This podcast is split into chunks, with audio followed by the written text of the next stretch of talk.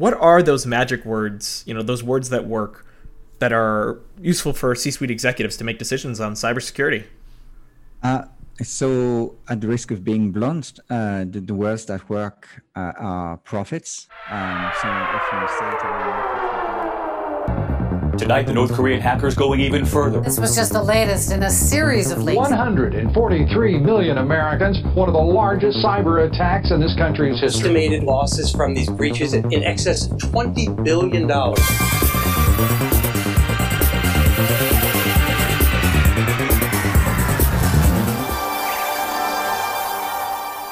Hello and welcome back to Decrypted, a cybersecurity podcast for the everyday person. I'm your friendly neighborhood cyberman, Jacob Basaida, and I'm joined by my cyber partner in crime, Dayton Williams. And this week we're going to be speaking to a subject near and dear to our hearts, which is trying to communicate cybersecurity issues to non technical audiences. This week we will be interviewing Matthew Gorge, who wrote the book The Cyber Elephant in the Boardroom a book that details how to discuss cybersecurity issues to C suite executives. Before we get into our interview, Matthew, could you tell us a little bit more about yourself? Yeah, uh, firstly, thank you for talking to me today. I re- really appreciate it.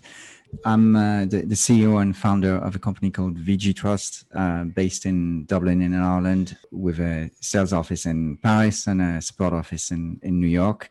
Uh, I've been in cybersecurity for about uh, 23 years. Um, moved from France to Ireland uh, many years ago.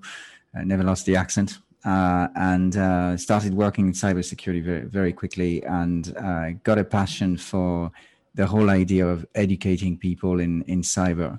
I don't have a technical background. So um, when I started in, in working for a technology company back in Ireland back in 99, I literally didn't have a clue what a client or a server was. I, I had to learn everything around networking and so on.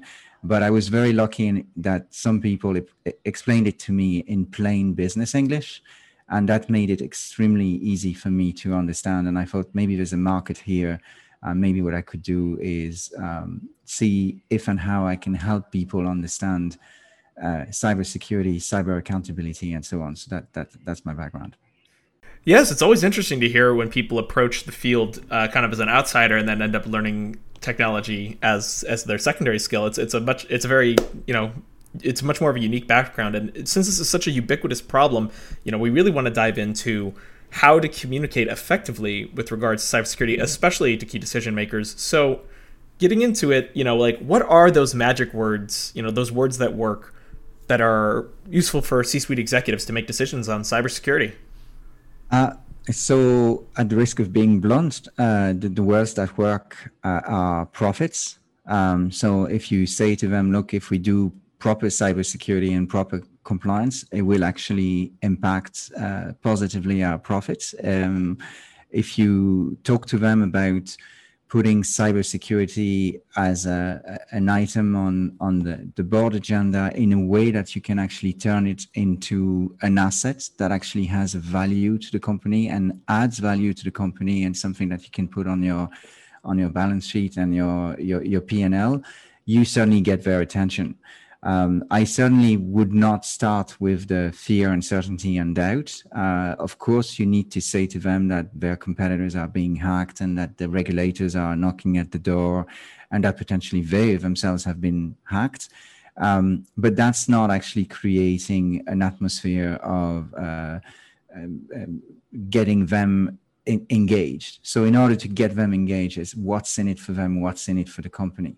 I think we need to understand that the anybody on a board, anybody uh, at C level has uh, amazing skills, uh, business skills, um, but they deal with risk every day. They deal with financial risk, contractual risk, human resources risk, growth risk, M&A risk, and so on. And cyber is just another risk, right? Uh, it is it is um, as opposed to being a, a, horizontal risk, it's a transversal risk because it it, it goes across finance, it goes across HR, production, and so on. But it's a risk, and and those people are well versed with dealing with risk. And what we need to do is we need to say, hey, here's a risk that you can't ignore for legal and compliance reasons and so on. Um, and, and we're going to talk to you in plain business English as to how you can actually address that risk pretty much the same way as you address any other risk on a on a daily basis. That's quite interesting. I think there's a natural inclination from security per, uh, professionals to try to go for the more fear route. You know, because it's a complicated subject matter, they end up like resulting into a lot of use of jargon and you know like look at these horrible hacks you could be next so it's interesting to hear that the perspective should be more about a value added or profit increase rather than necessarily you know uh, focusing it on a sol- solely a risk. And i think you're apt to say that you know the, these business decision makers they are they're familiar with risk and to try to put cybersecurity in its own sort of category of, of uh, is is kind of foolhardy because it encompasses kind of their whole landscape. So that that's quite interesting. And related to the aspect of attaching security and risk to profit, uh, I, I feel that very often with cybersecurity, with cybersecurity, it's hard to um, make that direct connection because a lot of times the losses are are difficult to capture. So I'm curious, what is how is it that you you manage to attach, um, you know, profit margin and and you know revenue against something that is difficult to uh, wrap your head around or to capture like you know uh, cybersecurity with your data is being copied not necessarily destroyed but um, different things that, that are, are hard to understand for, for people who aren't super versed in cybersecurity yeah, it's a great question. So there are a number of enterprise risk models that include cyber. In fact, uh, in the book, in the Cyber Elephant in the Boardroom, there's a, a, a guest chapter from Bob Gartner dealing exactly with that topic. Um, and it's really about what kind of KPIs do you need to look at on on your spending with regards to cyber and what cyber allows you to do that you couldn't do before? Um, and and those models are are potentially complicated uh, at first but they, they're actually very easy to manage once you put them in place.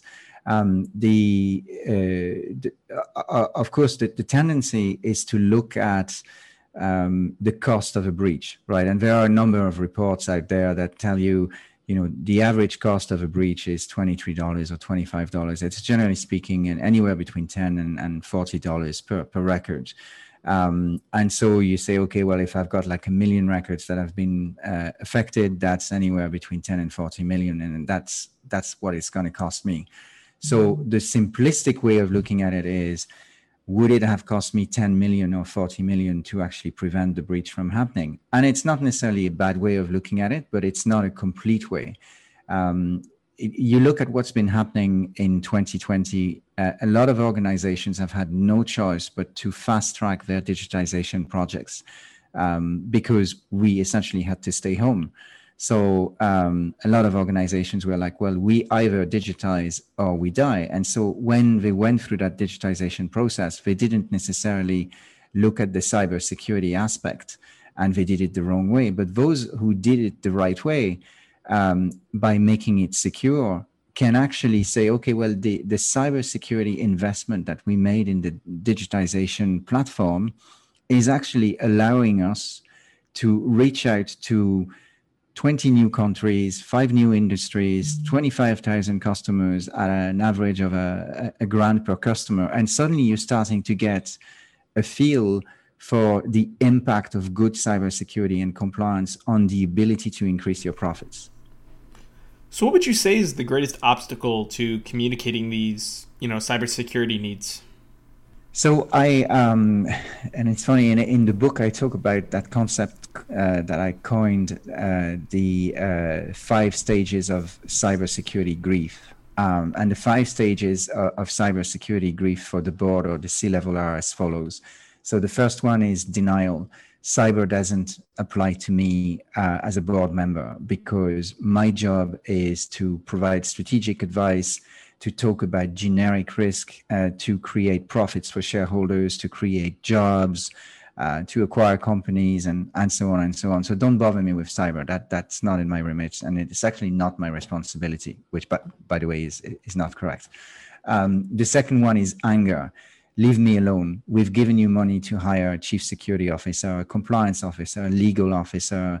Uh, we give you 10 million a year to buy firewalls, antivirus, and so on. So you know, just get off my back. I, it's not my problem.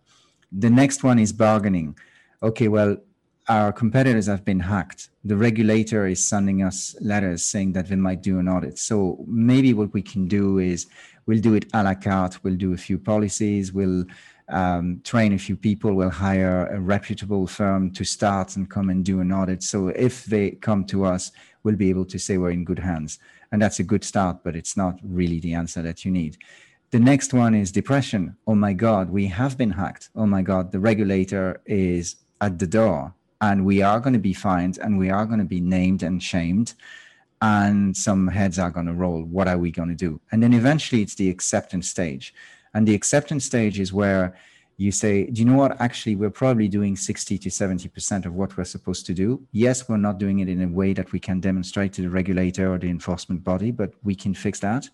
Um, and the gap that we have is not a is not necessarily a massive gap. We can get technology, we can get consultants, we can hire people, and it will actually put us in a much better position for digitization, for um, a, addressing new new markets, for improving how we work, uh, and actually will have a positive impact on on our reputation, which by the way also has um, uh, weighting in, in the boardroom, right? So the value of your reputation. You don't want bad cybersecurity to impact the value of your reputation. So I think that the, the biggest obstacle is really to get them to go through those five stages as fast as we can so that they get to the acceptance stage. And, and once you, you have them at the acceptance stage, you get their buy-in and you get them to sponsor uh, not just financially, but like with time and with energy to sponsor the fact that cybersecurity and compliance actually adds value to the business. So, uh, given your resume and and you know all the different places in the world that you've worked in regards to cybersecurity, I'm really curious about the reception of cybersecurity in an international business context, right? So, is uh, you know is is the need for cybersecurity um, on in the C level is it more recognized or less recognized in the United States? Or um, how do Americans talk about cybersecurity versus Irish versus French versus Australians? Um, you have so much uh, interesting customers from around the world. I'm curious what has been your experience with you know people from all over the world who are working in the same industry? So I think that um, you have to keep the legal and uh, compliance uh, context um, in mind, right? So, uh, generally speaking, in the US over the last 20, 30 years, it was all about we're not going to tell you how to secure the data, but we're going to tell you what we're going to do to you if something goes wrong, primarily with data, uh, any type of data breach regulations, uh, state regulation that, that was there starting in, in, in California many years ago.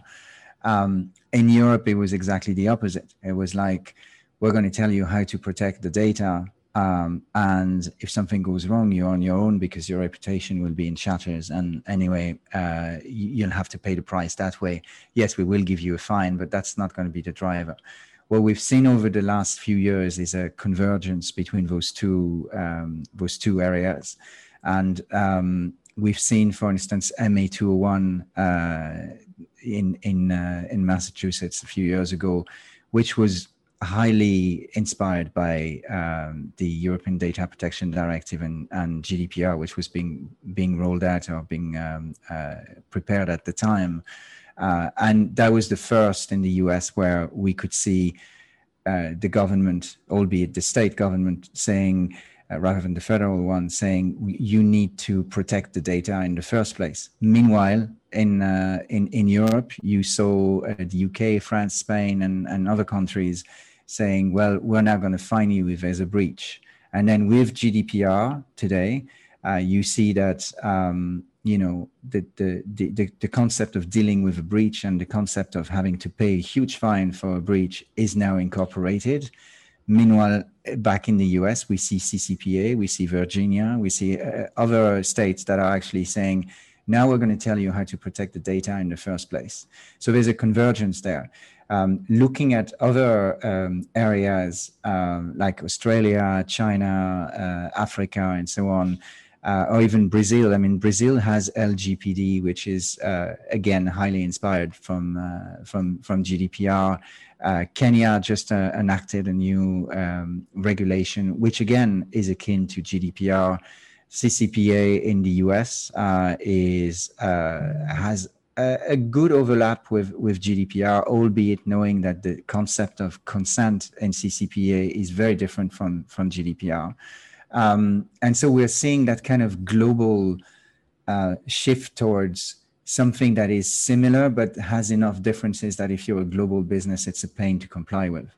Um, but I think that what you do need to have is a is a is a basis that allows you to dial back to all of these and and that's one thing that i talk about in the book which it's the model that i created about 12 years ago called the five pillars of security framework which is based on the idea that wherever you're based in, in, in the world, whichever industry, whatever size your business is, if you look at security and compliance from a, in, an information governance, and data, data system security compliance, you can always dial back to five common denominators. And those denominators are physical security, people security, data security, infrastructure security, which is your wider infrastructure, your networks, your remote networks, your subsidiaries, your franchisees, your cloud, your applications, your third parties, fourth parties, and then crisis management. What do you do when something goes wrong?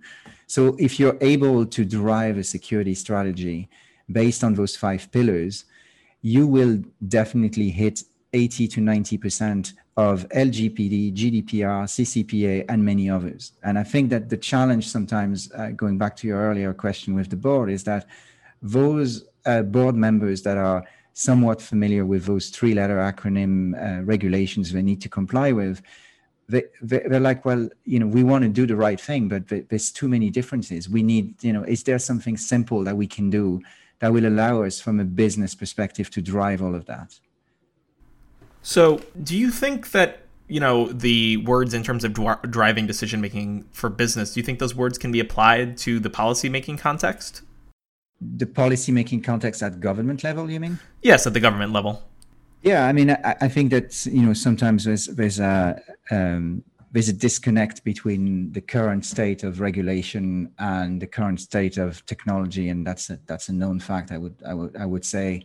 Um, regulation is typically behind uh, and I'll give you a perfect example. Um, you look at HIPAA in the US, right? So HIPAA is, is, is very old and it's got some very good. It's got the five rules and it's got some very good control points that are uh, that you need to put in place. But w- at the time when uh, when HIPAA was being designed, uh, very few health systems were using cloud. Now they're all using cloud. They're all going towards that idea of providing the end users with a, a hotel like experience where they come in and they check in online and they get access to the internet and they can order food when they're in the in the room and they can um, maybe subscribe to whatever service is, is available there. And all of this means that you now have um, web applications, mobile applications, cloud based systems um, that may or may not have been uh, created by the health systems themselves.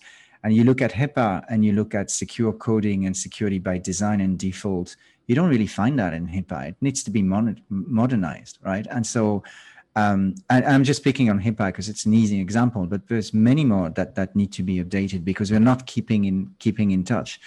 Um, and so, how do we make sure that the the lawmakers and the policymakers stay in touch with all of this and they don't end up just being completely reactive? Um, i think again we, we, you know we need to educate them. Um, you could easily apply the five stages of cybersecurity grief for, to privacy uh, lawmakers in, in some countries. Um, you you you know and and if you get them to the acceptance stage that they need to stay in touch with what's happening they might make uh, they might come up with proposals and drafts that that of of regulations that are actually more future safe. Uh, the challenge that we have is we, we don't exactly know um, you know there are predictions and we can see like the advent of ai and quantum and so on but we don't exactly know how it's going to shape out in like five ten years time. So what we need to do is we need regulators that actually build um, new policies that will allow us to incorporate the latest technology within those frameworks when they become available, as opposed to building a framework that's based on looking back. We need to look forward. All right, excellent. Well, it's it's good to hear that there's some diversity of how this approach could be potentially applied. So, what we're going to do now is we're going to give you with a sort of scenario question. Uh, yeah. So we're both, um, Jacob and I are both in the C-suite for a uh, private health firm, um, and our there has been a, an outbreak of of ransomware across a lot of our hardware. Um, and that's you know it's an increasing blight in the in a larger context. But now you know our operations are being interrupted by ransomware. Um, different hospitals that we service are being um, are being interrupted. Um, there's a lot of confusion up and down the the, the chain of command. Um, we're panicking. We're definitely in that that first stage of grief, as you mentioned. um, so, you know, how would you navigate a situation like this, where neither of us in this scenario are very, um, you know, educated in cybersecurity? Um, how do you approach something like, you know, this situation? First of all, I, w- I would sit down with you with um, a pot of very strong coffee, and and, and um, I we, I would pour you a, um, a nice cup of coffee, and I would I would I would tell you that it's it's, it's all going to be fine in the end. Um, that that'll be the first thing. The the second thing I will do is I will definitely try to convince you not to pay any ransom. Uh, the advice in the industry is not to pay um, because if you pay, first of all, you have no guarantee that they'll give you the key to decrypt. Uh, if you pay, you make yourself available as somebody who, will pay more ransom. Uh, and um, uh, that that that's the wrong thing to do in in my opinion. And and I think that the most uh, security commentators are are, uh, are also saying that, that, it's not it's not the right thing to do. Uh, then I would look at the problem at this point in time. The problem at this point in time is you're a victim of ransomware, so you lost access to some of your hospitals, if I understood correctly. Um, you may actually need to disclose that uh, under HIPAA, uh, depending on, on, on how many records are, are being uh, um, affected and depending on whether the, the data has been released or not. And, and you may need to get legal advice on that. Um, so I would definitely uh, invite somebody legal to to the table. Uh, I would look at whether you have the backups. I would look at how fast you can get back and running with all of your critical systems. Um, so there, should be really two streams of work in parallel. The first stream is to deal with the crisis. And the second one is to say, whilst I'm going to have a team deal with the crisis, I'm also going to have a team uh, look at how we can make sure that doesn't happen again. And that may well involve re-engineering the architecture of your systems. It may well involve um, it changing some systems. It may involve having to invest in additional technologies and so on. But what you don't want to do, which unfortunately we see too much with ransomware, is people saying, okay, fine, I accept the advice. I'm not going to pay. I'm going to try and get back to where I'm supposed to be as fast as I can and then and then that's it.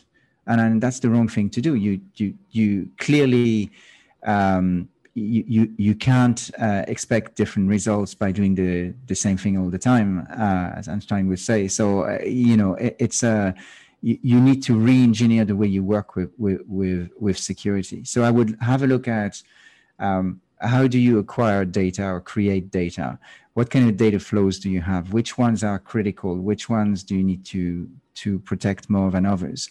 Uh, what are the regulations that apply to you? And i would try and redesign that that that overall cybersecurity strategy and, and nearly say look you know this could be a blessing in disguise.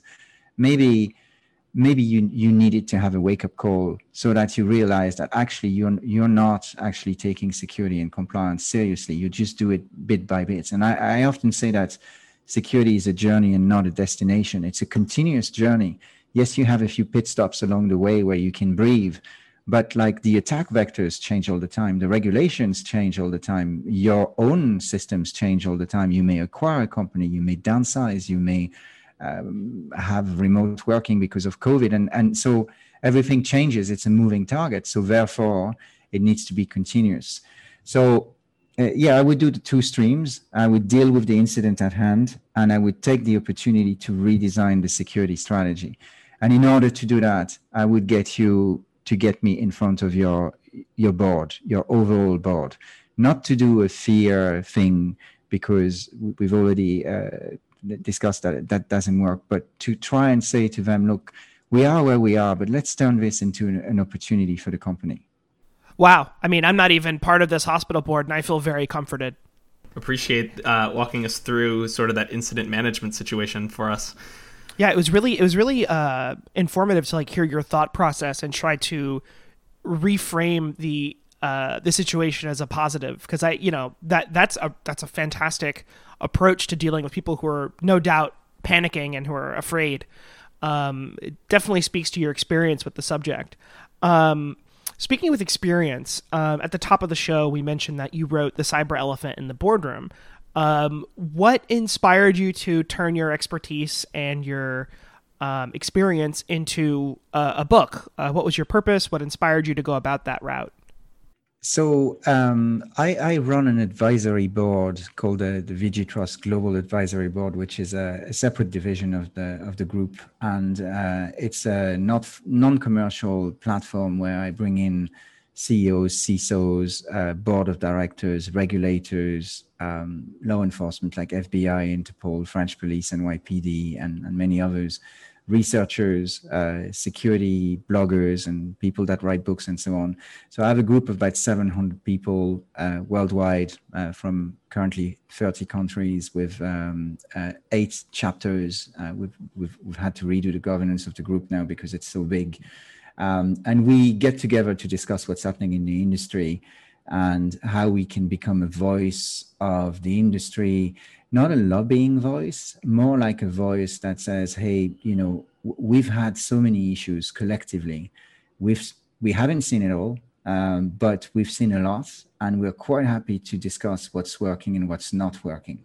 And so um, I, have been, you know, I've been a contributor to several publications for a number of years, and uh, some of the members of the advisory board one day said to me, "Oh, you should write a book about your five pillars and your experience, and you know, you, it's already in the public domain anyway. So you, you know, why don't you just uh, explain how you you people can use it?" And so um, I decided to uh, write the book uh, and I thought very quickly that the book would have much more much more of an impact if I could get some members of the advisory board to write guest chapters on specific um, areas. And so uh, the book has about 260 pages, I think, and, and I wrote about 70% of the book, and the rest is um, stories from uh, members of the advisory board who tell their experience and benchmark their experience against those five pillars. So we've got people from banking, from digitization, uh, from enterprise risk management, from secure coding. Uh, we've got folks uh, from uh, uh, ISACA, for instance, in terms of certification and so on. And I think it's it, it what I really wanted is I, I my my objective was to give something that was written in, in plain English that the board or the C level could use as, as a, a some sort of a, a, reference in order to get ideas on how to get buy-in for their cybersecurity and their compliance uh, frameworks. But the real problem that I was trying to address is that if you're a chief security officer or a risk manager and you do your job correctly, uh, nobody knows your name the minute there's a breach, the minute there's a problem, you're public enemy number mm-hmm. one. And I actually don't think that's fair. And so I wanted to uh, share my experience as to how we can all work together and how the board has a mandate around cyber accountability and they need to work with, with CISOs. And I also wanted to give CISOs um, and security people some ammunition on, on how to talk to the board in a language that, that, that would get them buy-in. Well, I'm sure they're very deeply thankful for having that sort of language to uh, to uh, cover themselves a little bit there. Well, thank you so much, Matthew, for speaking with us. Uh, it's you know a concept that's obviously near and dear to our heart is communicating cyber issues to an audience that isn't necessarily as technical as us. So it has been a joy to have you on the podcast. Um, I just wanted to thank you for your time and uh, tell our audience where, if they were interested in purchasing or reading the Cyber Elephant in the Boardroom, uh, where could they find that? Uh, they can find it on, on Amazon or they can find it on the VigiTrust website, uh, www.vigitrust.com. Thanks for joining us as we journeyed through communicating cyber issues to C suite executives. Be sure to look out for our next episode and follow us on Twitter at Decrypted Podcast. Or you can reach out to us directly at decryptedpodcast at gmail.com to suggest an episode or a potential guest. Thank you as always and stay safe out there.